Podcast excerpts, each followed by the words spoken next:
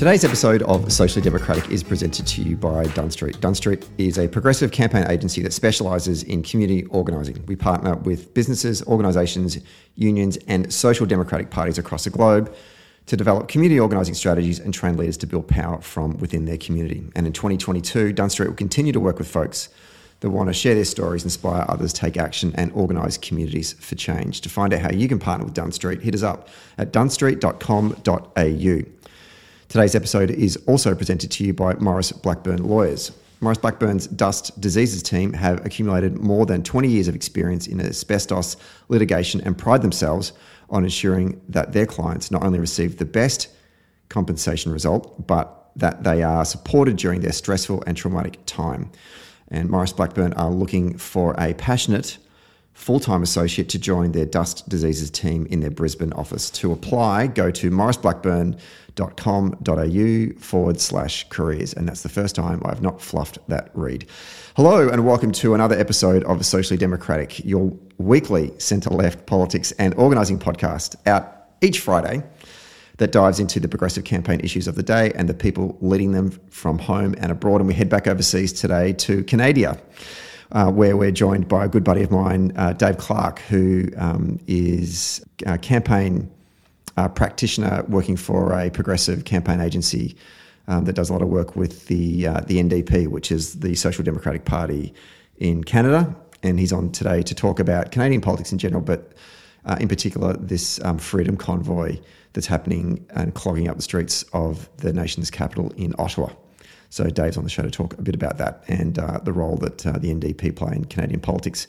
Don't forget to subscribe to the podcast on Apple Podcasts, Spotify, and Stitcher. And if you like the show, please be sure to give us a five stars on Apple Podcast and on Spotify. When you're done listening to today's episode, leave us a review on Apple Podcast and Podchaser. And for all updates, follow Dunn Street on Facebook, Twitter, Instagram, and LinkedIn. Okay, let's get to today's episode.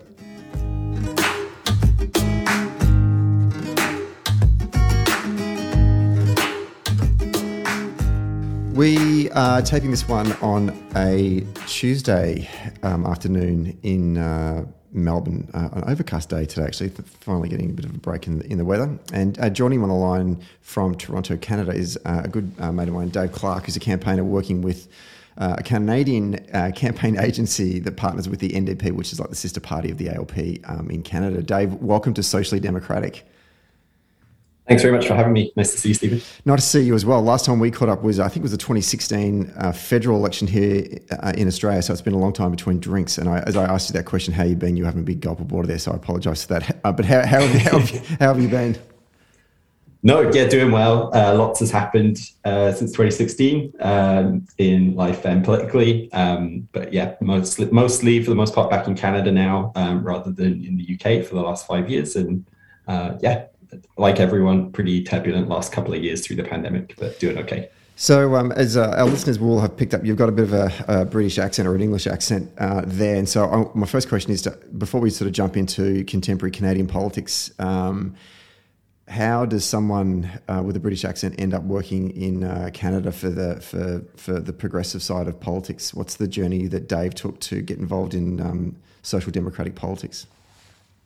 Yeah, I think first getting to Canada, firstly, that was about 10 years ago. Um, and similar to similar journey to a lot of Aussies who end up here as well. Um, came on a working holiday visa to begin with, uh, straight out of university, really wanted to experience living and working somewhere different um, and ended up really loving it here. Um, loving the people, loving Toronto as a city. And so, yeah, 10 years now I've been here, um, applying to be a citizen right now. Um, so hopefully in the next year or so, I'll actually get to vote in an election after working on a couple dozen of them here.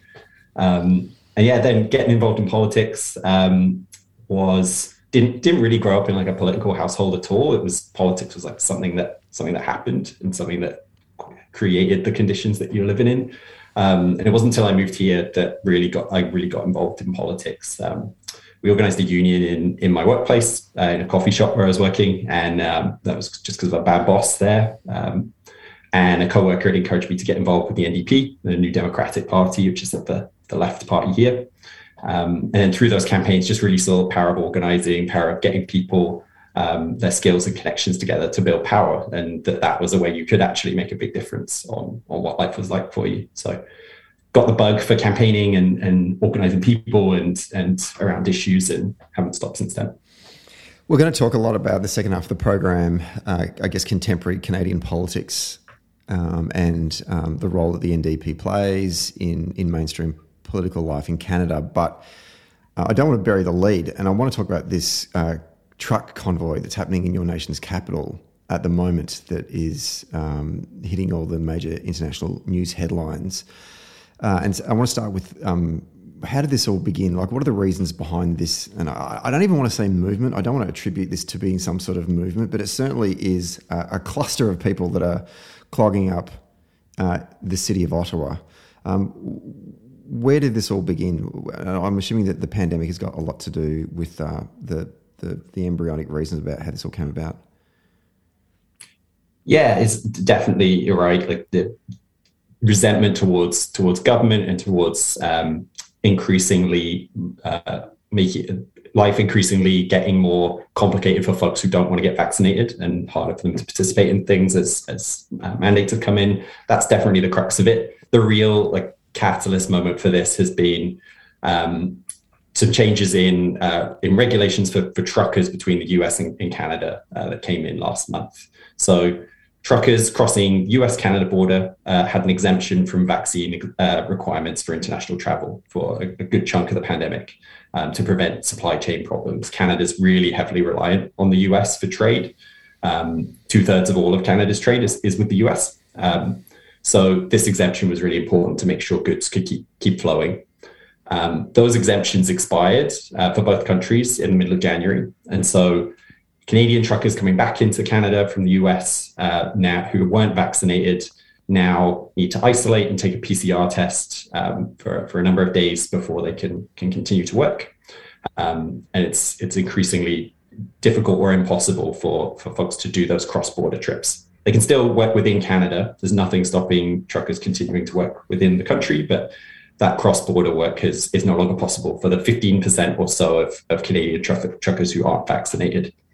Um, and so around that moment, you saw not not really truckers themselves, but some of the like, usual suspects of, of right wing Canadian politics pick this moment, pick this like emblem of people bringing food and goods into the country being like stamped on by the by the government uh, and organize around it. So the two leaders of this freedom convoy, as they, they call themselves, are not truckers themselves. They're, they're usual suspects from from right wing Canadian politics and the separatists from the western provinces of Canada, um, who organized this GoFundMe petition, uh, GoFundMe campaign, uh, and planned to have this truck convoy cross Canada and, and head to Ottawa.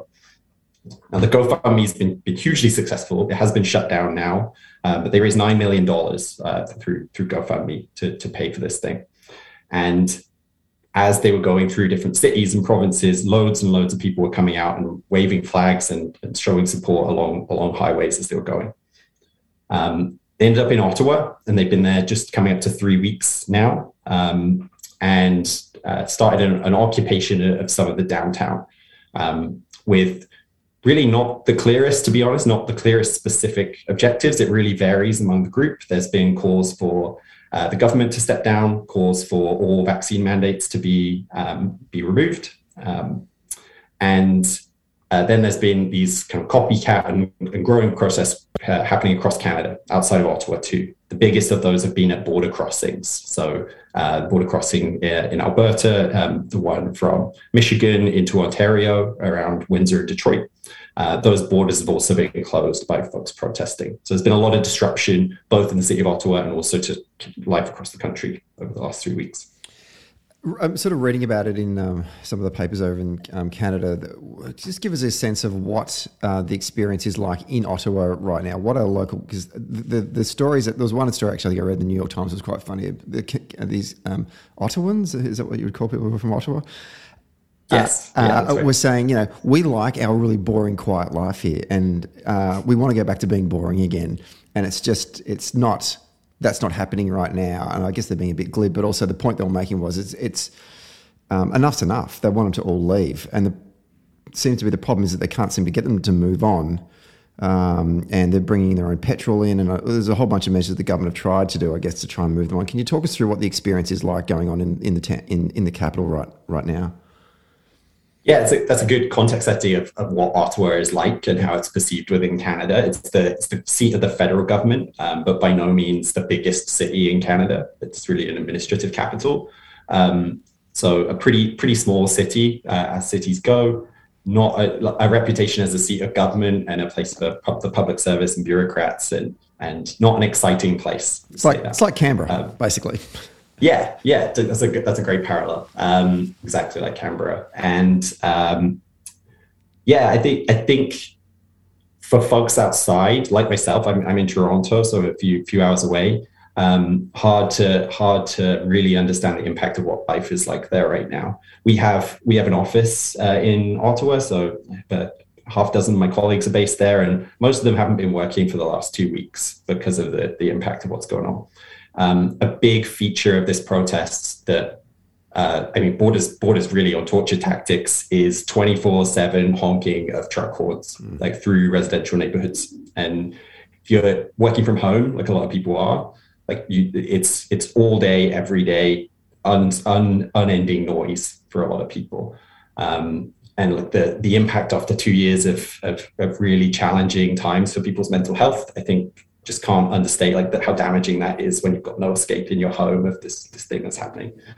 Um, another big big feature has been street harassment of, of, pretty much anyone wearing masks or like visibly following public health guidance, um, and and whole areas of the downtown being kind of difficult places to go on foot if you're if you're someone who wants to wear a mask in public, as the the public guidelines suggest you should. Talk to me a bit about the the makeup of, of the the group or the, the, the folks that are on the ground that are holding this protest, this freedom convoy. Uh, I watched um, th- this weekend's episode of um, Real Time with Bill Maher on HBO, um, and they talked about the um, what's going on in, in Ottawa at the moment.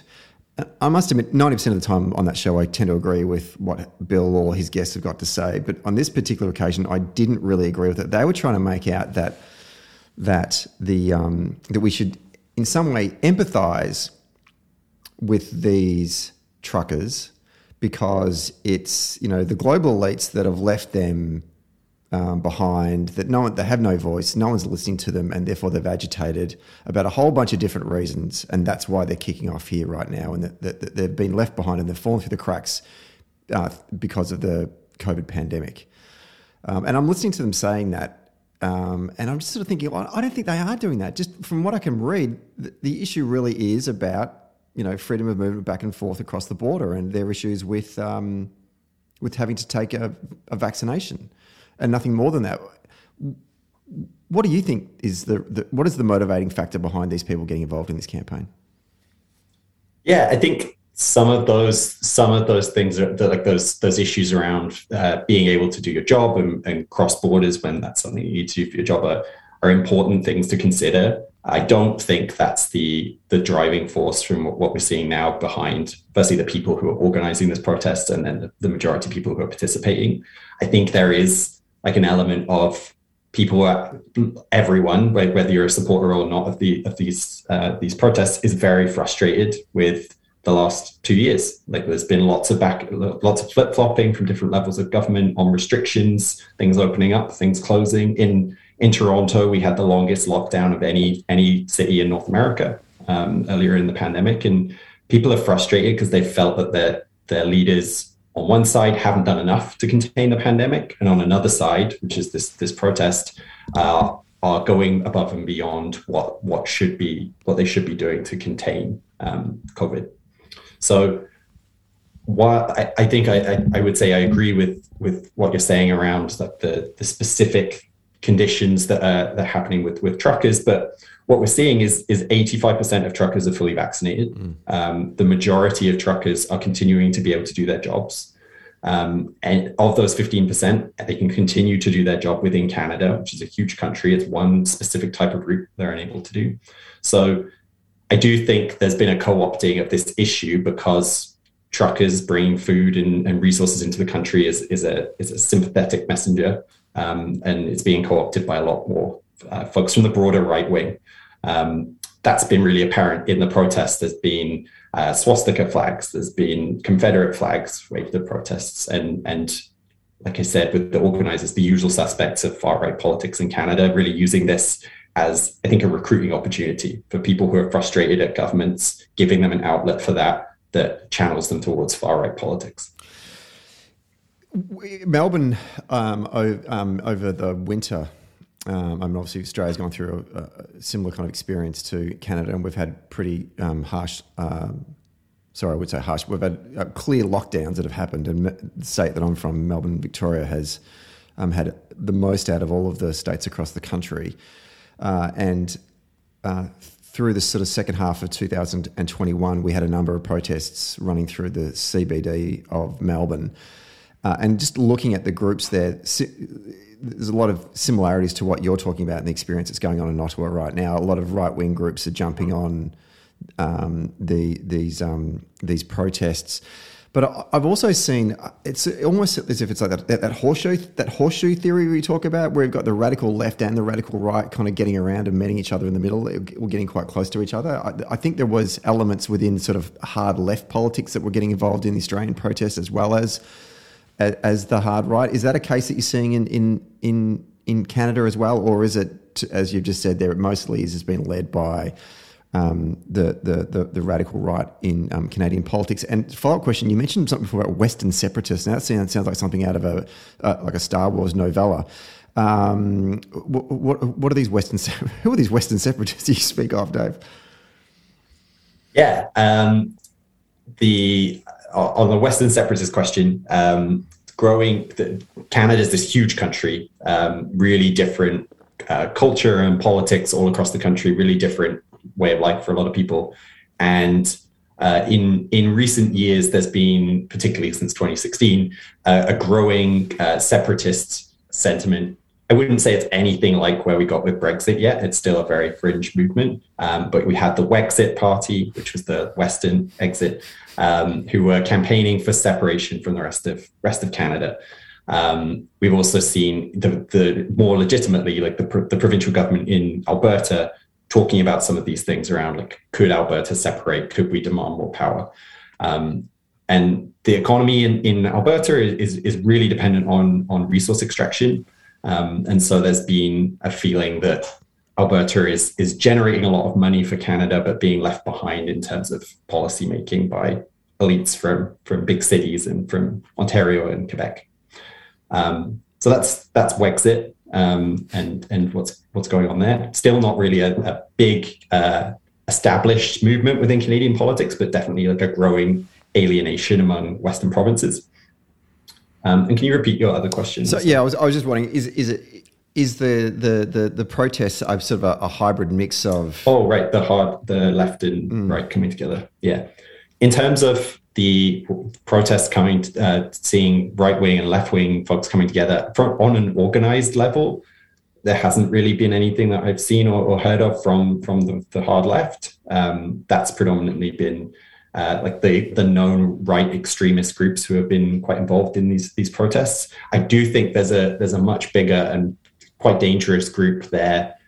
Um, I mentioned before about how the right wing is using this as a recruiting opportunity, but there's a there's a big group of people who probably saw themselves as not particularly political, who see this as like a, a reaction to the frustration that they felt over the last couple of years and an outlet for that frustration, um, who are being radicalized by by what's happening right now. Um, there's a lot of of uh, there's been a lot of talk of, fa- of families uh, among the, the folks with, with trucks downtown. Lots of kids currently living in those trucks. Mm. Um, and it's quite concerning the way that folks are being whipped up around existing right wing politics um, through this issue.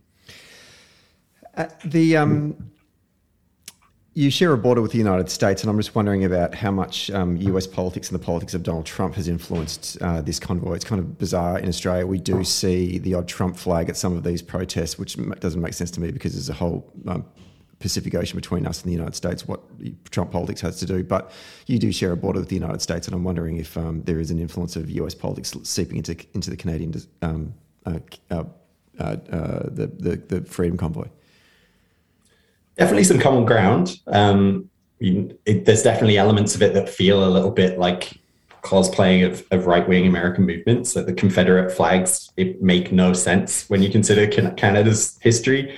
It makes no sense for people to support the Confederacy in Ottawa in 2022. Um, there's definitely, though, a, a, there is an American level support for it uh, materially. Like there was, as I mentioned, like a nine million dollar GoFundMe that that provided a lot of resources for this convoy, including things like renting truckers trucks for non-truckers um, to lend that increased legitimacy, and then supplies. You mentioned fuel. Um, there's been a leak of donors who donated through that GoFundMe, and American donors outnumbered Canadians by about two to one. Huh. Um, so a significant amount of the money that came in to support the convoy has come from from overseas, and that's increasingly a, a way people are looking at this is is there a foreign interference element in this because it's so heavily funded for like it's, it's very clearly funded to, to a large degree from the united states how much of that is a, is a concern i think the other thing uh, that that has brought in some american influence is like how this story appeals to right-wing american media because it it shows it, it appears to be like a show of solidarity for right-wing um, reactionary politics in another country in a, in a country that's often seen as like um, quite socially liberal, um, and is right next door. I would say though it's really important not to dismiss what's happening as like an American phenomenon that Canada is just jumping onto. There's been a real rise in right-wing extremism in Canada over the last last number of years. A big spike of online activity for right-wing extremist groups during the pandemic. Um, again, using that issue as a way to recruit and a way to radicalize people who are on the fringes of their movements. Um, so I think it's important that yes, there's there's elements of, of American influence in this, but but right wing extremism is a Canadian problem as well, and it's it's something that hasn't just come up in the last couple of years. It's interesting you say that. Uh, we had uh, a, a, Labor senator on the podcast maybe I don't know probably twelve months ago, Kristina Keneally, um, was talking about the rise of right wing extremism in Australia and how this, the the federal Conservative government aren't taking this issue seriously enough, even though our security agencies are saying to them, "Hey, we've got to start to pay attention to this." Yeah um, and uh, and just also watching the way that the uh, I guess you'd call them the Murdoch media um, legitimize these protests through their print and their TV um, here in Australia as well doesn't help. And then you see the conservative, mainstream conservative centre right parties playing footsies with these groups. Some of their MPs would go out and you know address some of the crowds and, and, and things like that. Just actually kind of kick this story along a little bit. When in actual fact, you know, the vast, vast, vast, vast majority of Australians don't agree with them, don't support what they're doing, and they're in such a minority that you know, if we like to, to equate um, sort of scenarios to paint to Australians about um, you know the, the, the, ratios of difference would be how many people could you fill the MCG with the Melbourne Cricket Ground? I don't think these truckers would, you know, so I don't think these uh, protesters here in Australia would equate to two or three seats out of a hundred thousand stadium, right? So they are such a small minority. Um, what, what's the perception of uh, this protest by just regular Canadians across the country? Yeah, I think it's it's concerning how how much this issue is resonating with people outside of the fringe, even though it's led very much, but it's very much a fringe-led movement. There's polling that has uh, in the region of 30 to 35 percent of Canadians saying that they support what's happening. Uh, still, uh, even with everything that's happened over the last three weeks in in in Ottawa. Um, it is like a clear majority of folks who are saying no, this should end. Action should be taken immediately to stop it, like seven, around the seventy percent mark. Um, I think something else that's why I say this is like a, a, a, phenomenon in, in Canada that's been coming for a number of years and growing. Um, there's there's this legitimate side of, of right wing politics here too. And I had this perception when I was back in back in the UK. I'm sure folks in Australia do too of Canada as this progressive, socially liberal country, but they've increasingly been electing right wing politicians and governments. We had Stephen Harper for for a long time at the federal level. Right now, we have um, quite quite um, like beyond well beyond centre right governments in Alberta and in Ontario. Uh, Doug Ford, who's former mayor of Toronto, uh, Rob Ford's brother, is the premier here in Ontario. Um, and then in the last election, we saw the PPC, which is the People's Party, which is a new uh, offshoot of the Conservative Party, an anti-immigration um, far right party, um, that, that tripled their vote share, got 5% of the popular vote, almost a million votes all across Canada. So there's this growing uh, legitimization of, of right wing politics coming as well, which is quite concerning. Where to from here, Dave? I know that um, you and I sort of discussed off mic um, that this is a moving beast and um, moving quite quickly at the moment. Um, as we're recording this on a Tuesday and we'll punch this out on a Friday, so this all could change again. But where, where does this? How does this scenario play out in the end? Yeah, I think like there's a you might have something similar in, in Australia, but there's one thing that's been highlighted through the pandemic here is uh, we have a federal government and then provincial governments responsible for different things. And pandemic response, like many things, uh, spans a couple of different jurisdictions, and so it becomes really easy for governments that don't like each other to kick responsibility between between the two. Um, and that's that's something that we've seen uh, in the response to these protests. The federal government has said something must be done by the province. The province has said something must be done by the city of Ottawa. Mm. City of Ottawa said, well, we don't direct the police; they should be doing something. So, I think a lot of people's frustration at like how nothing has happened to to deal with this over the last two and a half weeks has has come from that. Now today, um, and like you say, this is moving really quickly. So today, today being uh, Monday here in in Canada. Uh, Trudeau invoked the Emergencies Act, which is a, a, measure that's never before been invoked in Canada's history. And it gives the federal government power to take additional action beyond what is usually under its purview. And they're, they're doing, they have to have the consent of the province to do this. They have Ontario's consent. Uh, this allows them to do things like uh, declare areas uh, of, of, national importance no-go zones. So that, that includes airports and border crossings. Um, it allows them to requisition equipment so that they can uh, tow trucks that they've said uh, they haven't been able to move out of downtown Ottawa. Uh, and it gives them significantly more power as a federal government to step in and try and end these protests. And that is hopefully what we're going to see over the next week or so. So it potentially could kick off as well. I mean, there is a, I guess there is, if there's an appetite for violence from the protests, it could, it potentially could, I mean, we don't want this to be the case, but it could turn ugly yeah, I think that's that's been the concern for a lot of people, and and is one of the reasons law enforcement will say that they have they have moved fairly slowly on this. Um, there was a, a, a, a, series of arrests today at the uh, border crossing between Alberta and Montana, where significant amount of firearms, body armor, uh, heavy, heavy, quite heavy weapons was, were seized, uh, and a number of arrests were made. And that's the kind of thing that I think people really don't want to see. They don't want to see this become um, quite unpleasant.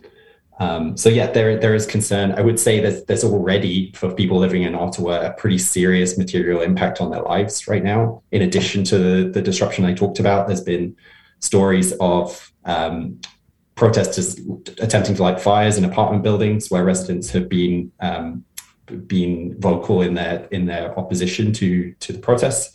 Um, so it's, it's it's not like right now this is a peaceful protest. It's it's it, it may not be physically violent, but there's nothing peaceful about what's mm. happening. Let's turn to um, Canadian politics in general, and for Labor people here in Australia that um, have um, paid any attention to Canadian politics, um, they often ask the question, which team do we support? Because there are two parties, political parties in Canada that both purport to be centre left political parties. There's the Liberals and there's the NDP, of which you're from.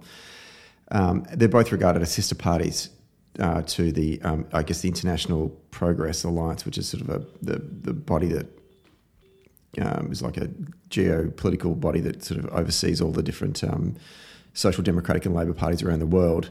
And it's always a bit awkward when you go to these international conferences and there's, um, you know, there's guys from the Liberals and from you guys, and you're like, who do we go and hang out with? Who do we go have a beer with after the session? Um, I always have a beer with you, Dave. Don't you worry about that. um, uh, but uh, you know, what, what, what's the difference between these two parties? Yeah, I've had this conversation many times with with folks back in the UK Labour Party, and it's made even harder because the Liberals got to the colour red before the NDP did. So we're out, out of the colour scheme with, with everyone else, um, orange.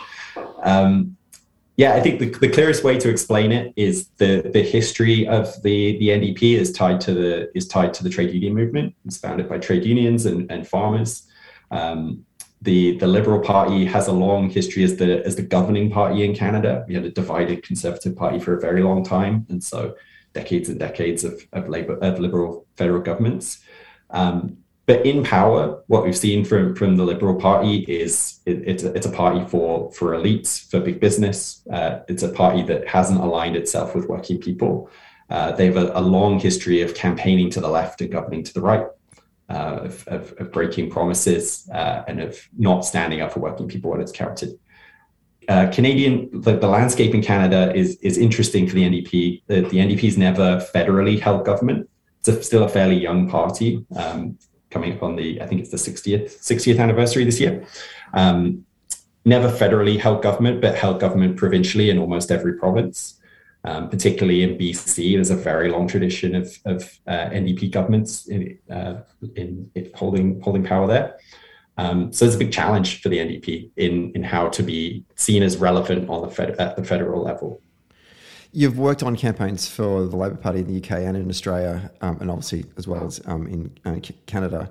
Talk to us about the primary focus of Canadian-style uh, campaign politics. You know, where does the resource allocation go? What, what are the similarities that you saw between, um, say, a traditional campaign in the UK and in Canada, and where are the stark differences where the, there's a, I guess, there's a different kind of focus and attention in campaigning? Yeah, so it's a very similar system to the UK parliamentary first past the post um, uh, democracy. Uh, we have 338 MPs at the federal level across Canada. Um, a big difference in campaigning in terms of resources is that there's very, very limited public funding for political parties in Canada. That was something that Stephen Harper scrapped while he was in power. Um, there's very strict donation limits. You can't take donations from trade unions or from corporate uh, or from corporations. So the way that you fund your campaigning is is extremely constrained um, and often means lower budgets. At a federal level, the other problems you're contending with are a huge, huge area that you're campaigning in. It's a massive country. Mm-hmm. You have to have a plane if you're going to run a national campaign. Um, and uh, you're also, if you're a serious party that wants wants to win government, you're running a bilingual campaign. Um, Quebec has a huge number of seats. Um, there's lots of lots of francophones outside of Quebec as well. So you you need a campaign that resonates in two at least two different languages um, to make make an impact. So similar system to the UK, um, very very different landscape in terms of the, the resources that you have available and how you're how you're trying to stretch them. There is a big focus in in certainly in NDP campaigns on on the field campaign.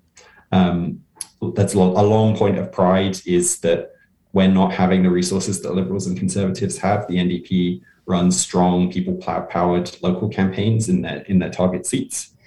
Um, and I think as well, you're starting to see that become a bit more sophisticated with more technology and more tools coming into campaigning as well. I mean, that was my follow up question. How is um, how much has data and analytics um, played a role in driving campaign efficiencies uh, for the NDP? Um, over recent years, um, as opposed to your opponents, both the Conservatives and, and, and the Liberals? Yeah, it feels like over the last 10 years, there's been a, a, some really big strides forward for the NDP in, in modernizing how, how we campaign. Um, the party had their best ever federal election result in 2011, um, won over 100 seats nationally, became the official opposition behind the Conservatives and overtook the Liberals. And I think that was a moment where people started to look at campaigning in a more professional way and recognize the tools and, and the, the, the edge that you could get to field campaigning by bringing in more professionalization. So data modeling uh, and or voter modeling using lots of different data points is, is something that's kind of been new in that last 10 years to the party. Um, a lot more digital campaign tools, a lot more texting and, and um, tools that allow people to campaign from home have been coming in over the last last couple of cycles uh, as that's become more necessary. Um, so definitely modernizing for sure. Um, again, limited by the the financial resources that are available. It's a mm. totally different world from the United States and some of the technology available there, but definitely improving. You had an election uh, is last August, is that right? Uh, September. Oh, September yeah. last year. Last year, though. It was last year, wasn't it? Yeah. Yeah. yeah so, so, this COVID thing is just completely stuffed my concept of time. I just from 2020 to now, it's just basically one year that has gone for a lot, but, but it also feels like it's gone for a decade. Um, how did uh, you guys go? And this is a question that I know a lot of our field uh, organisers and, and, volunteers and, and, and campaigners will be interested in hearing. Uh, how did you guys go with your field operation with canvassing, so knocking on doors during COVID? Because we're about to have a federal election here in Australia at any time now, and also we'll have a South Australian, a South Australian election is basically in the offing at the moment. They're up on the last Saturday in in uh, in uh, in March, and then there's a Victorian state election at the end of this year as well. So there's a lot of campaigning to be done. Um, we are effectively still in a COVID period, although you know the restrictions are varying a bit at the moment because we're in our summer. But how did you guys go with dealing with uh, lockdowns and trying to keep social distancing, but also maintaining a field operation? Yeah. Um, so it was in September. I think one thing we were quite fortunate about with how how the NDP campaigns and where our strength is, it was was during a period when COVID cases were down in in Canada. Um, there was a lot because it was a snap election that had been rumored for a long time. There was a lot of concern about how this was going to work, and uh, as things rolled out, there was definitely concern about how we were going to campaign in a in a COVID uh, environment. Um, but ultimately, in particularly in target seats, canvassing uh, in the way we would usually canvass, as long as it wasn't inside apartment buildings, was largely possible. Yep. Um, there was lots of work done to make sure that folks who were volunteering and who were getting involved were vaccinated and that was something that they visibly displayed when they were campaigning too okay. and generally found that there wasn't much pushback on that from from people at the doors. Okay that's good. So obviously um, you know wearing masks um, and social distancing knocking on the doors but stepping back from the door letting people know they were vaccinated all that kind of stuff was the kind of precautions you guys took? Yeah that's exactly right. Yeah and then as i said like more tools coming in to let people phone back from home uh, less people, so less people are coming into offices and being in con- confined indoor spaces was part of it too. Yeah, excellent. Um, your leader, and I forgive me for I'm going to um, get his first name wrong. I'm sure uh, Jagmeet is it Jagmeet Singh? Um, Jagmeet, yeah. Yep, who's the leader? Jagmeet Singh, um, who's an interesting guy. What tell us a bit about his um, story? Yeah, really interesting, interesting uh, person. He's been the leader of the federal NDP since 2017. Uh, before that, he was a provincial MP in Ontario uh, for, since 20, 2011. Um, so he's been involved as an elected official for just over 10 years with the NDP. Um, made the jump from provincial politics to, to federal in, in 2017, uh, running the leader of the party. He was a lawyer, a human rights lawyer, before he was involved uh, in, in politics. Um, really, really interesting uh, leader, an interesting change in direction, uh, quite an exciting one for the NDP. Um, Jagmeet's the, the first uh, person of color to lead a, a, major political party in Canada. Uh, he's uh, wears visible articles of faith. Uh, it's a turban seat. Mm. And in, in, in federal politics in particular, that has led to a lot of, of challenging conversations for, for a lot of different parts of Canada um, around is Canada, which prides itself on being a multicultural, multiracial society, uh, willing willing or able to embrace a, a leader who is so visibly um, from a, a, minority group. Um, so there's been, I'm sure lots of folks would have seen a number of viral moments from different campaigns um, where he's confronted that racism with a lot of, of um, kindness and openness and bravery. Uh, and that's inspired a lot of people um, to, to get involved in politics and see themselves represented. The um, what's the shape of the uh, NDP at the moment following the uh, the recent national elections? Like, where's the party strong, or where does it where do you want to make inroads so you can um, hopefully one day govern? Yeah, it was a strange strange election in in 2021. Uh, I think if people are being honest, there's there's definitely some disappointment in the party that more progress wasn't made in the last federal election. Um, Trudeau called a snap election uh, in during the pandemic, had a minority government. The result we got after the election was almost exactly the same uh, eerily so. Like a couple of seats changed hands, um, but largely it balanced out almost identical to how it had bef- how the, the, balance had been before. Um, and I think the NDP ran a, quite an aggressive campaign, had lots of lots of ambitions of making some gains, and really didn't didn't make a lot of them. I can speak in particular about Toronto, where I am, um, just seen as like a, pro- a, progressive city and a place that the NDP has had representation before. We've had 25 out of 25 MPs in Toronto since 2015 have been Liberals. So we weren't able to make any inroads here. Um, so that was certainly disappointing. Um, in terms of the shape the party's in, um, I think they're on a they're on a good path. Jagmeet is consistently polling as the most popular leader of any political party in Canada. Um, I think the challenge is going to be how to translate that personal brand into votes and winning seats in future elections.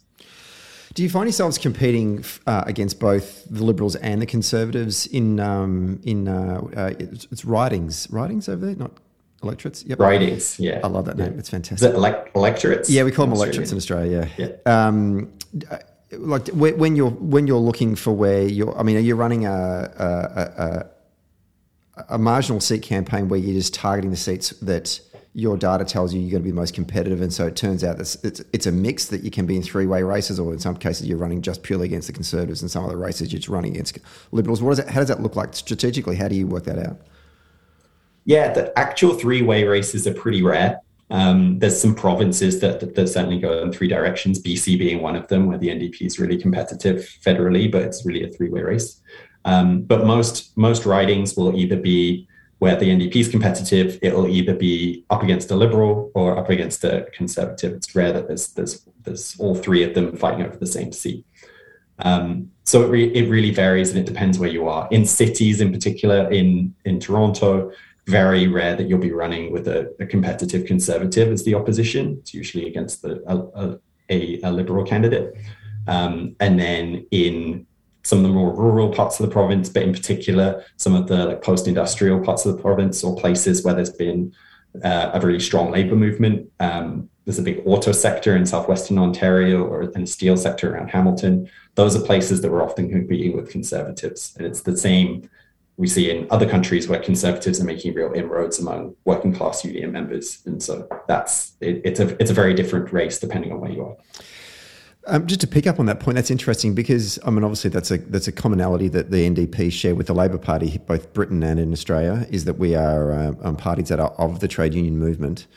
Um, it's something that we've had to grapple with to some degree, and not just necessarily as recently as well. I, I think when I was a young trade union official or organizer with the Transport Workers Union, I think in the 2000 and four federal election, we surveyed our members, and it came back that around about 40 to 45% of our members had voted Conservative at that federal election. And I think that that number amongst you know blue collar unions probably sort of you know ebbs and flows depending on you know the perception of Labor. Um, how is the NDP grappling with their base being infiltrated by conservative politics? Like, you know, how do you inoculate that? How do you fight back against that? Um, you know, is, is, is, is there a lot of sort of hand wrenching um, um, amongst the leadership about that issue? Yeah, it's really challenging. Um, that was it was certainly something that has been crystallized over the last two years. Um, one thing we didn't talk about with the convoy is is the, the political impact of the convoy that has has traveled to Ottawa to ostensibly depose Trudeau. What they've actually achieved was to knock out the Conservative leader. Um, Erin O'Toole, who was leader of the Conservative Party going into the last election, um, had been the leader for two years. And for folks on the left, I think we were very concerned for a time about Erin O'Toole because he was from uh, an auto auto worker community. His father had worked in an auto factory and, and had really built a brand around appealing to working class union members. Uh, and, and softening some of the, the typical conservative rhetoric and really talking and appealing to workers. Um, ultimately the Conservative Party here is quite a fractured coalition. And so when this when the convoy came into, tra- into town, O'Toole supported the convoy, walked that back when there were these these uh, these symbols of hate that were, were seen uh, among protesters, and then his caucus got rid of him because there's such division there. There's a lot of folks who support the convoy among his caucus. Mm. Um, so we ultimately didn't see this campaign, which was like a true blue conservative campaign targeting blue collar workers that we were quite concerned of. But I think that just pushes the concern down the line. We need to figure out how to talk to the folks in our base who are socially liberal and live in big cities, um, and often are union members themselves, but in very different professions, um, and are doing doing well uh, as a result of their union membership. And folks who live in very different communities where they're seeing their employers and their jobs um, and and the, the, the the quality of life that they get from their union membership declining over time. How can we also be a party for those folks? There's definitely some hand wringing. There's definitely uh, a tension between those two constituencies, and it's yeah certainly challenging to try and bridge the two. Uh, I guess that and that's the thing. I mean, like you think about the Labor Party, we talk ourselves about talk talk uh, ourselves up as a, a, a, a, broad church or a big tent party in which we're trying to keep together our blue collar working class base that pre- predominantly live in the outer suburbs with our inner city you know, educated academic uh, elites. Um, and it's it's it's not easy to do uh, at times, um, but it's it's certainly important to continue to be a, a broad church if we're going to you know have electoral success and have governments. What's the focus for the NDP going forward? What, what elections do you have coming up on the horizon? Yeah, we've got a big one coming up in June. Um, so the Ontario election, which is every four years, coming up in June. The NDP goes into that in their strongest ever position, apart from their, their time in government um, as the as the opposition. We had a Liberal government for ten years until 2018 um, that was routed, lost official party status. Um, so Doug Ford is the premier right now, uh, and the the Ontario NDP goes into that election with a real a real shot at, at, at winning and, and forming government that's in June, and then uh, coming up uh, next year as well as the Alberta election. Um, so we had an NDP government in Alberta, which is always seen as like a hardcore conservative um, conservative province. Uh, they lost power in the last election, but are polling uh, at times 20 points ahead of the Conservatives right now. So a real chance to, to fight back there too. Fantastic. Well, uh, Dave, we wish you and the, the, the, party all the success for the coming uh, elections. And also, uh, thank you for taking time out of your schedule to come on to uh, Social Democratic and have a chat to us about Canadian politics. Yeah, happy to. Thanks for having me. Hey there. Thanks for listening to Socially Democratic. Did you like the podcast? Hit the follow or subscribe button and be sure to leave a review on Apple Podcasts or Podchaser. And to get all the latest updates on Socially Democratic, follow Dunn Street on Facebook, Instagram, Twitter, and LinkedIn. And we'll see you next Friday.